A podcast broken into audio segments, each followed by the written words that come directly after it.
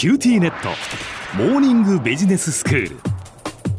今日の講師は塚崎公義先生です。よろしくお願いします。はい、よろしくお願いします。先生今日はどういうお話でしょうか、今日はですね、ちょっとぎょっとする話で、老後資金は1億円必要だっていう話をします。うんぎょっとしますね。えー夫婦2人で毎月25万円使うと、1年間で300万円かかりますね。はい60歳で定年になって、93歳まで生きると1億円かかるわけですね。なるほど、まあ、ちゃんと計算するとやっぱり1億円そっかそうですねでもすごくすごく不安です ですよね。えでも心配することはありません。1億円と聞くと、おそらくう全員が、う自分はそんなに持ってないけど大丈夫かって不安になりますよ。えええうん、大丈夫です。あなただけじゃありません。サラリーマンは標準的な夫婦の場合、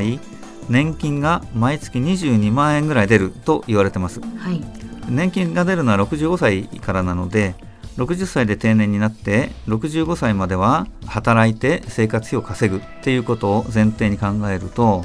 65歳になったらあとは年金で生活できるわけですね、まあ、毎月22万円ですからちょっと苦しいかもしれないけど別に暮らせない金額じゃないですよね。うん。あとは退職金とか老後のための貯金なんかをちょっとずつ取り崩して、まあ、ささやかな贅沢を楽しみながら老後を過ごすというイメージになると思います。うん。でこの年金というのは心強い存在でありましてどんなに長生きしても死ぬまでちゃんと払ってもらいます。それからインフレが来ると年金の支給額って、まあ、大体インフレになった分だけ増えてきますのでインフレになっちゃってもそんなに老後の生活が困るようなことはないと。ただ先生、ええ。まあその私たちそしてもっとこう若い世代が将来その年金がもらえるのかっていう、えその心配もあると思うんですよね。あのそれは確かにありまして少子高齢化が進むと少ない若者が払ったお金を大勢のお高齢者に分けなきゃいけなくなるので、1人当たりもらえる金額が減ってきますよね。ええでも若者が年金がもらえなくなるってことはないと思いますよ。将来の若者の数が減ってってもゼロにはなりませんからね。うんでもう一つあるのはお金足んなかったらきっと政府が税金を使って年金払いますよっていうことです。でなんでそんなこと言えるかっていうと、え僕が総理大臣だったら絶対そうするからです。え理由は2つあって1つは高齢者っていうのは人数たくさんいるし選挙にみんな行きますから高齢者を怒らせたら次の選挙で私落ちちゃいますから、まあそれはまあ半分冗談としてあの年金を払わなかったら高齢者がみんな生活保護を申請してきますよね。えうんそうならないようにするためには、うんちゃんと年金はどんな無理しても払わなきゃいけないっていうのが総理大臣としての義務だっていうことになるわけですね。うんなので年金がもらえなくなるっていうことは多分ないと思いますよ。そうですか。えまあでもその年金だけではやはり足りないっていうことで老後資金はやっぱり貯めておかないといけないっていうふうに言われますよね。そうですね、まあ、足りないっていうことがそのささやかな贅沢ができないっていう意味で言われてる場合もあるので、ええちょっとそこは注意が必要ですが、はい。まあ、そうは言ってもささやかな贅沢ぐらいしたいですよね。そうですね。それからあとさっき言ったみたいに若者の数減っていくと年金が減っていっちゃうっていう不安もありますよね。うんですから、まあ、ある程度の蓄えは必要だと思うんですが、はい。これもそんなに固く考える必要はないと思いますね。うんえーサラリーマン退職金が出ますから、まあ、退職金が出る直前の段階で住宅ローンが残ってる金額と同じぐらいえー銀行に貯金があるっていう感じであればまあなんとかなるかなってそんなイメージで考えていただけばいいのかなで65歳まで働いて生活費を稼いで退職金には手を出さないっていうとその退職金が65歳からのささやかな贅沢の原資になるという感じですね。はい。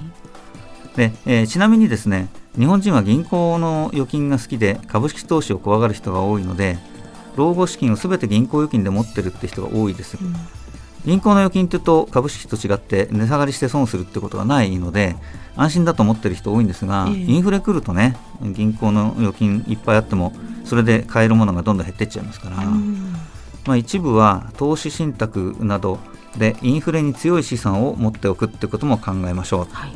まあ、具体的には日経平均連動の投資信託とかアメリカの株価に連動する投資信託なんていうものを毎月少しずつでいいですから積み立て投資をしていくというのが初心者にはおすすめなんじゃないかなと思います。はい。でその際 NISA とか iDeCo とかいった名前の、まあ、税制優遇策がいろいろとありますのでそれについてちょっと調べてぜひ活用してもらえればと思います。うんまあ、先生ここまではそのサラリーマンの老後は退職金と年金でというお話だったと思うんですがじゃあ自営業者の場合はどうなんでしょうか？そうですね。自営業者はサラリーマンと違って退職金がないですし年金も少ないんですね。夫婦2人の合計で、まあ、最大でも毎月13万ぐらいしかもらえないので、まあ、その分若い時から老後資金を貯めておく必要があるということはしっかり心に残していただきたいと思います。えただ政府としても自営業者が老後資金を、まあ、自助努力で貯めなさいよっていうことをサポートするためにさまざまな税制優遇策を設けてるわけですね。でさっき出てきたこの ideco っていう名前の税制優遇策ですが、まあ、これは個人型確定拠出年金と言われるもので拠出できる枠が上限が決まってるんですがサラリーマンはちょっとしかできないんですが自営業者は割とこの枠が大きいので、うん、これを大いに活用していただけば老後資金をしっかり貯めることができると。でこれすごくいい制度でぜひぜひおすすめなんですけど、はい、60歳まで引き出せないのでそこだけ気をつけてくださいということですね。さて年金に関して一つだけ申し上げておくと普通は65歳から受け取るのが年金なんですが70歳まで待ってから受け取るということができます、うん、でそうすると毎回の受け取り額が42%多くなるという制度になっているわけです、はい、で標準的なサラリーマンがさっき22万と言いましたが42%増えると毎月31万ぐらいもらえますね、うん、自営業者も最大13万と言いましたが最大18万ぐらいもらえるわけですね。それだけもらえると老後かなり安心ですよね、うん。まあ、65歳から受け取るよりもじゃあ70歳から受け取る方がお得っていうことなんですね。まああの何歳まで生きるかによりますね。だいたい82歳ぐらいまで生きると何歳で受け取り始めても損得ないよっていうぐらいの計算になるようですね。ですからそれより長生きをした場合は70歳まで待ってから受け取った方が得だったっていうことになる。とまあ平均寿命を考えると70歳まで待った方が得な人が多いでしょうねっていう感じかな。では先生今日のまとめをお願いします。はい。老後資金は1億円必要ですが普通のサラリーマンは年金や退職金などがあるのでなんとかなります自営業者は定年がないので元気な間は現役として働いて収入を得ることができますからやはり普通の自営業者はなんとかなります。今日の講師は塚崎三好先生でした。どうもありがとうございました。はいありがとうございました